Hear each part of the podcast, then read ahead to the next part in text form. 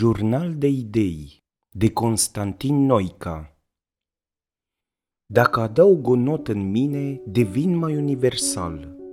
O diferență în plus și în loc să mă individualizez mai mult, mă universalizez mai mult.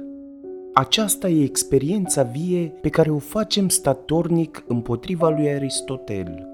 Și de aceea viețile noastre, cu năzuința lor spre un universal concret, sunt o dezmințire a logicului, fiind în același timp într-o logică mai adâncă. Despre această logică trebuie să vorbesc și în ea trebuie să torn lucrurile vieții mele, în această ultimă jumătate, în acest ultim sfert al vieții. Dar care ți-e probitatea, omule, creația, virtutea? Ai avut întotdeauna gustul virtuții, dar ai simțit limitele ei, gestul pentru alții. Ți-ai spus atunci că ea e mijloc, că trebuie să slujească și să sporească ființa ta, iar în clipa în care îți părea că nu o mai face, ai părăsit-o.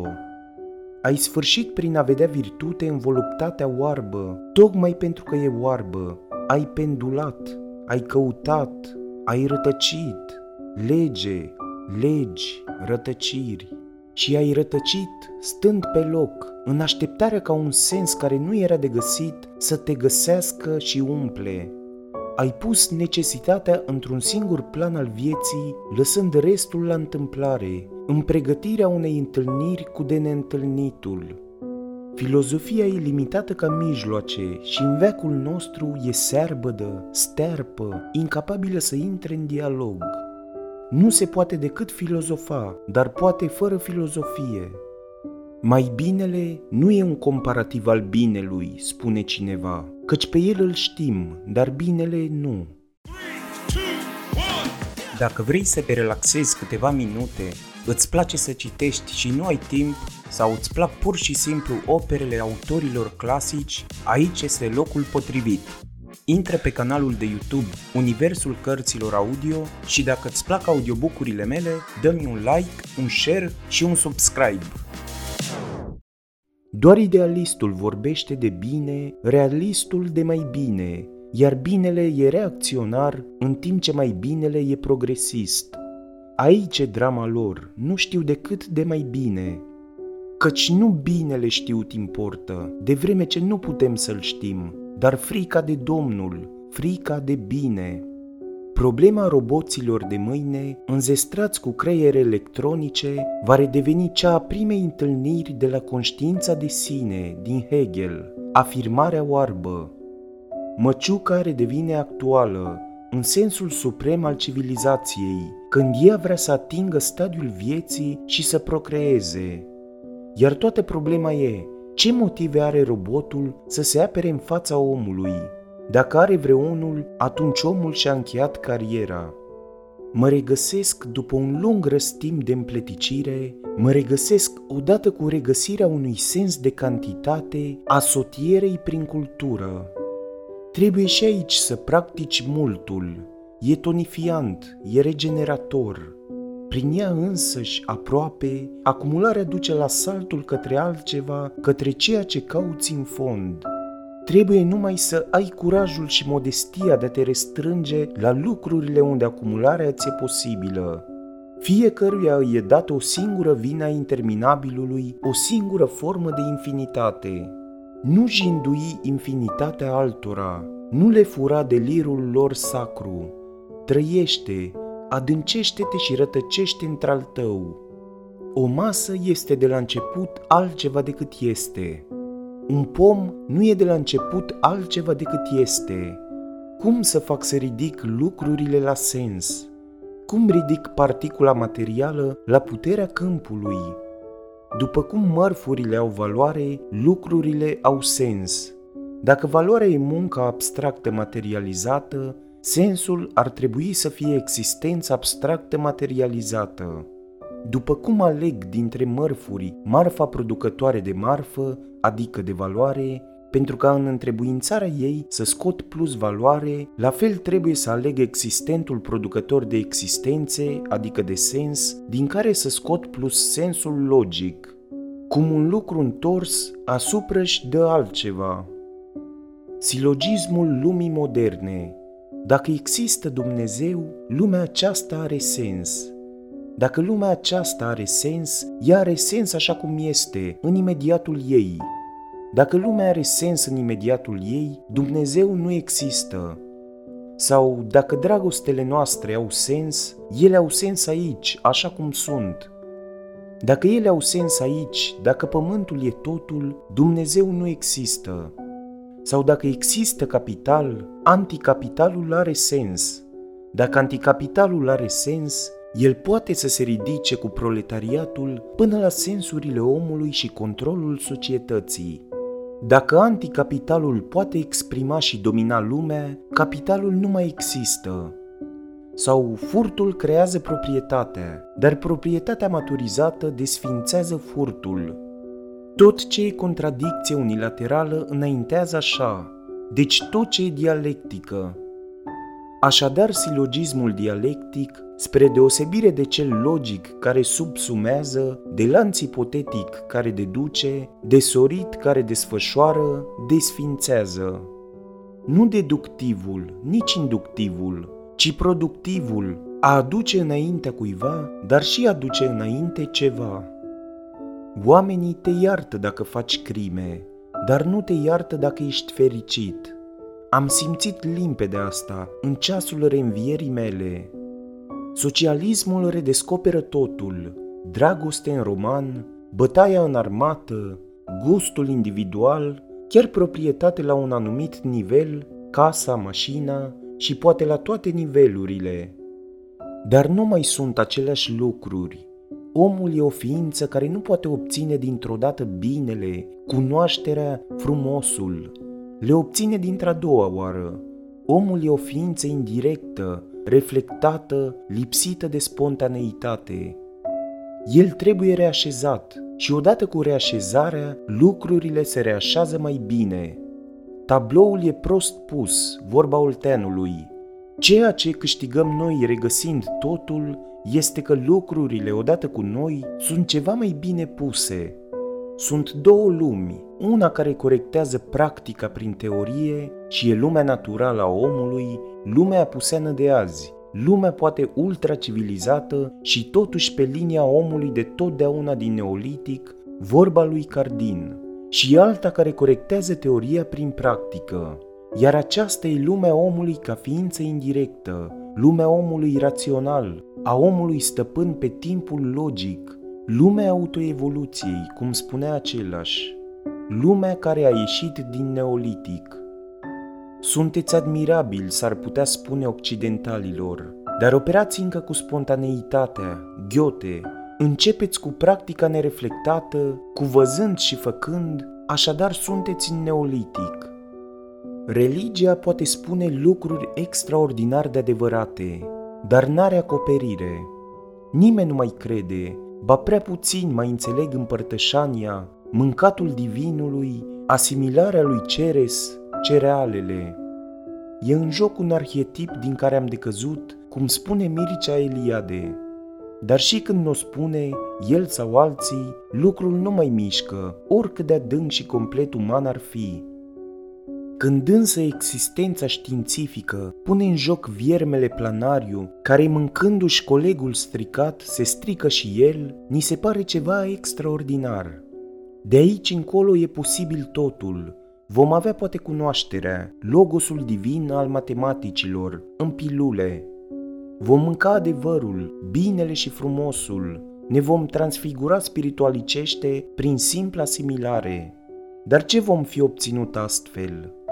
Vom fi regăsit asimilarea divinului, însușirea lui de către om, care îl caută în toate felurile, altminteri, gătindu-se în ziua sărbătorii și făcându-și din casa împodobită un templu, un sălaș divin, cu sensul pierdut al sărbătorii. Vom fi regăsit arhetipul pierdut, iar ei vor spune, vedeți, am avut dreptate să ne uităm îndărât. Viața. Ce înseamnă viața? Poate microorganismele, microbii, bacterii, germi, virusuri, care ne înconjoară pretutindeni, care sunt în noi, în aerul și hrana noastră, și printre care majoritatea ne sunt utile, iar câteva teribil de dăunătoare. Viața înseamnă alianța și lupta cu ele, navigația de-a lungul și de-a latul oceanului lor. Benefice sau malefice, vegetale sau animale, ele sunt în fond sursa stărilor, proceselor, dezagregărilor și agregărilor pe care le numim viață. La nivelul omului, viața înseamnă așadar ceva de ordinul calculului infinitezimal. Virusul, capabil să se multiplice doar în interiorul unei celule vii, altminteri fiind inert, la granița dintre lumea vie și inanimat. Organismul produce anticorpi care îl apără.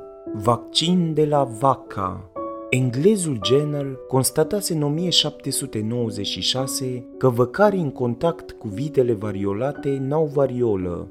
De aici ideea vaccinului. Corpii și anticorpii s-au găsit antineutroni și antiprotoni, substanță și antisubstanță, la galaxiile ce se ciocnesc, materie și antimaterie. Dar știam de mult despre om și antiom, diavolul, așa cum știam, în cazul planarilor, despre teofagie. Ceea ce face știința astăzi nu mai e știință pură și simplă, e teologie. De ce nu ne-a interesat pe cei care rătăceam prin filozofie știința din prima jumătate a veacului al douăzecilea? Pentru că ne părea sigură de ea, stăpână pe mijloacele și sensurile ei simple, bună doar spre a da produse tehnice și imagini mecanic simplificate ale naturii și omului. Nici măcar la uriașa ei capacitate de a transforma forțele de producție nu ne gândeam. O socoteam uneori cu Spengler expresia simplei civilizații și ca atare semnal al decadenței. Acum gândirea științifică a ieșit din siguranță, tremură. E o gândire ce merge la limită, ce vibrează în fața problemelor ultime. E o gândire ce speculează.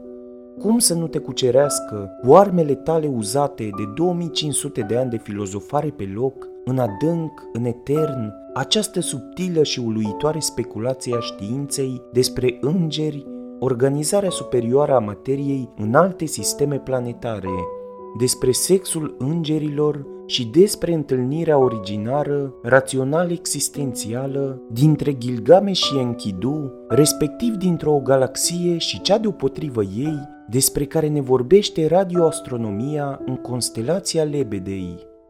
De la primele imagini și scene ale filmului Umbrele din Cherbourg, ceva cald te învăluie și abia la capăt vezi ce anume.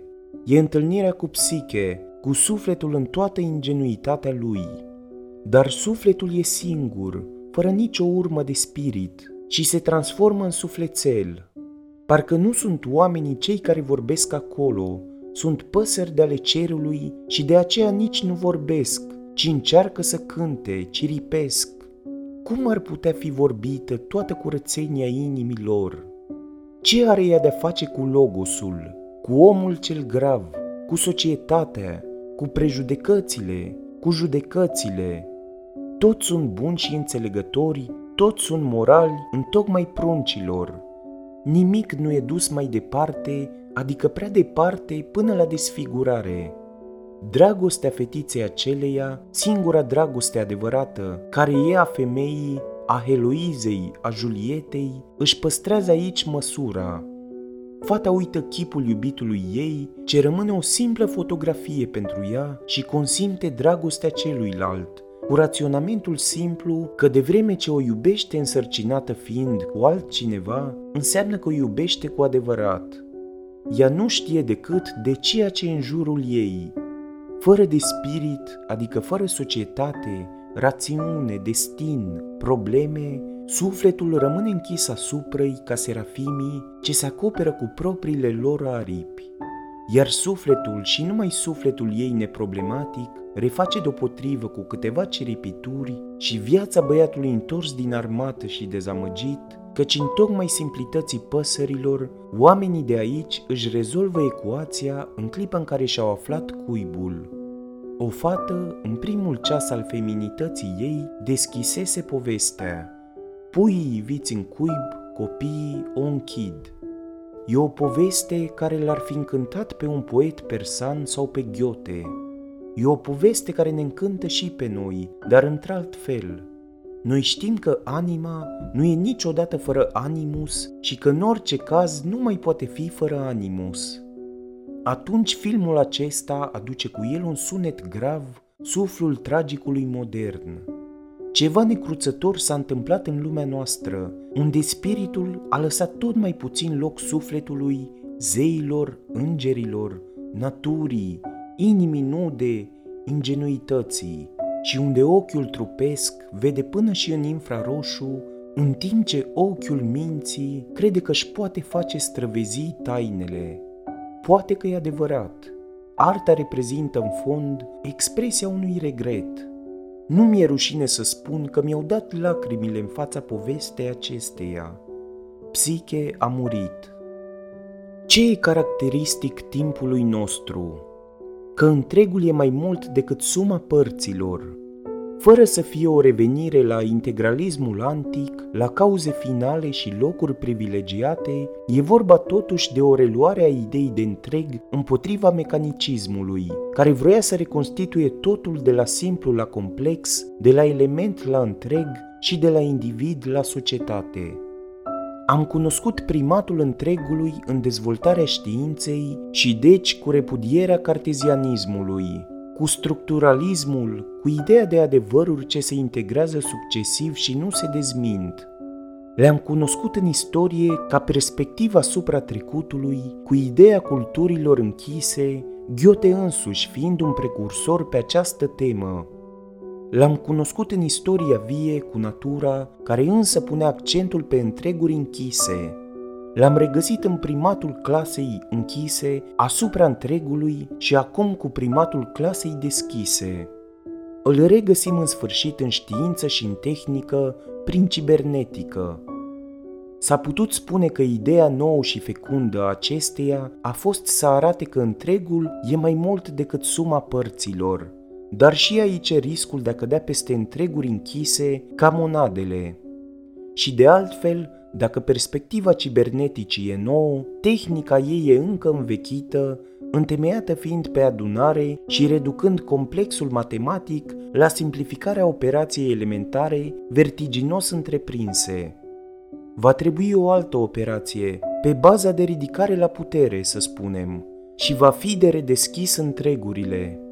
Când o vom face, vom ieși din demonia operațiilor și din cea a tehnicii. Vom sfârși cu daimonii. Ceea ce dezminte mecanicismul e tocmai mașina, adică mecanismul, în cadrul căreia ideea întregului comandă partea. Dinăuntrul lui, mecanismul își aduce depășirea. Dar, s-a spus, mașina e întregul în care partea nu mai e mașină, pe când organismul e întregul în care partea e organism. Odată ajunși la mașină, adică depășind mecanicismul, depășim și mașina, o contrazicem prin mecanismul organic. Și nu înaintăm, hegelian să spunem, contrazicând și organismul. Da, poate că organismul e închis, individual, e de speța celor ce se distribuie divizându-se, pe când organismele spirituale n-au individualizare închisă, nu sunt sub legea individuației, ci se distribuie fără să se împartă. Dar ce e interesant și nehegelian e că odată ajunși la capăt, la un capăt, revenim asupra celor depășite. Nu numai că integrăm, ci le regăsim, îmbogățindu-le cu perspectiva ultimului termen atins. Astfel și organismul închis poate fi făcut deschis și atunci aplicăm asupra-i sensurile spiritului, ridicându-l până la treapta de dezindividualizare, care să-l facă apt să se multiplice oricât și să se distribuie fără să se împartă. La fel cum revenim chiar asupra mecanismului mașină, făcând mașini din ce în ce mai apropiate de organism și poate într-o zi chiar de mecanismul spiritual. Aici poate e dezmințit Hegel, la el încape uitare. Ce a fost depășit e integrat, firește, dar trebuie lăsat în urmă căci și-a trăit traiul. Ce a fost depășit și integrat este reluat, regândit și revalorizat în așa fel încât capătă actualitate. Mecanismul mecanic e din ce în ce mai organic, organismul din ce în ce mai spiritual. Deci, mecanicism, mecanism-mașină, mecanism-organic, mecanism-spiritual cu întoarcere. Cine știe dacă nu vom regândi mecanicismul într-o zi? În fond, avem alte idei de mișcare decât deplasarea? Există trei mișcări: deplasare propriu-zisă, mișcare cantitativă, de creștere și scădere, mișcare calitativă, de naștere și pieire. Le gândim pe cele două din urmă altfel decât în funcție de prima? Creșterea ne e și ca o deplasare, iar nașterea e ivirea în același loc a altui conținut. Nașterea e mișcare ce contrazice mișcarea. Ceva apare, dar în același loc. Tot Hegel e de înțeles prin negația ce nu desființează, prin nimicul specific. Contradicția nu e simplă deosebire, cum reproșa Croce, cât ca negare specifică. Nu non-mașina neagă mașina, ci organismul. Se spune, neagă dintr-un punct de vedere. Organismul e și el mașină, dar una nouă doar din perspectiva părții, care de rândul acesta e și ea mașină. Da, e drept, negi dintr-un punct de vedere, dar acesta e de așa natură încât reprezintă întregul. Atunci, negația hegeliană are sens contradictoriu numai în măsura în care o parte, un punct de vedere, s-a ridicat la puterea întregului. Acesta e tot hegelianismul, potențarea părții până la întreg, dar aceasta e viața, căci în sânul ei lucrurile se întâmplă la fel.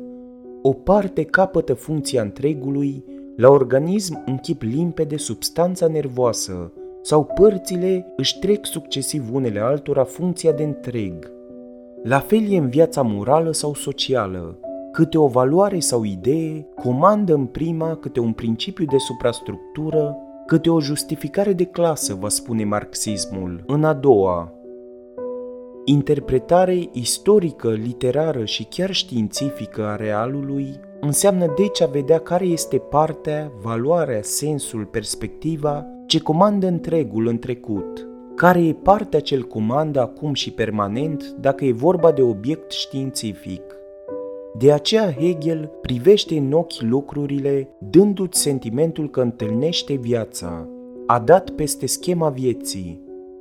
Cele două sensuri ce se combat statornic în istoria culturii și chiar în istorie, partea explică întregul, nu întregul partea.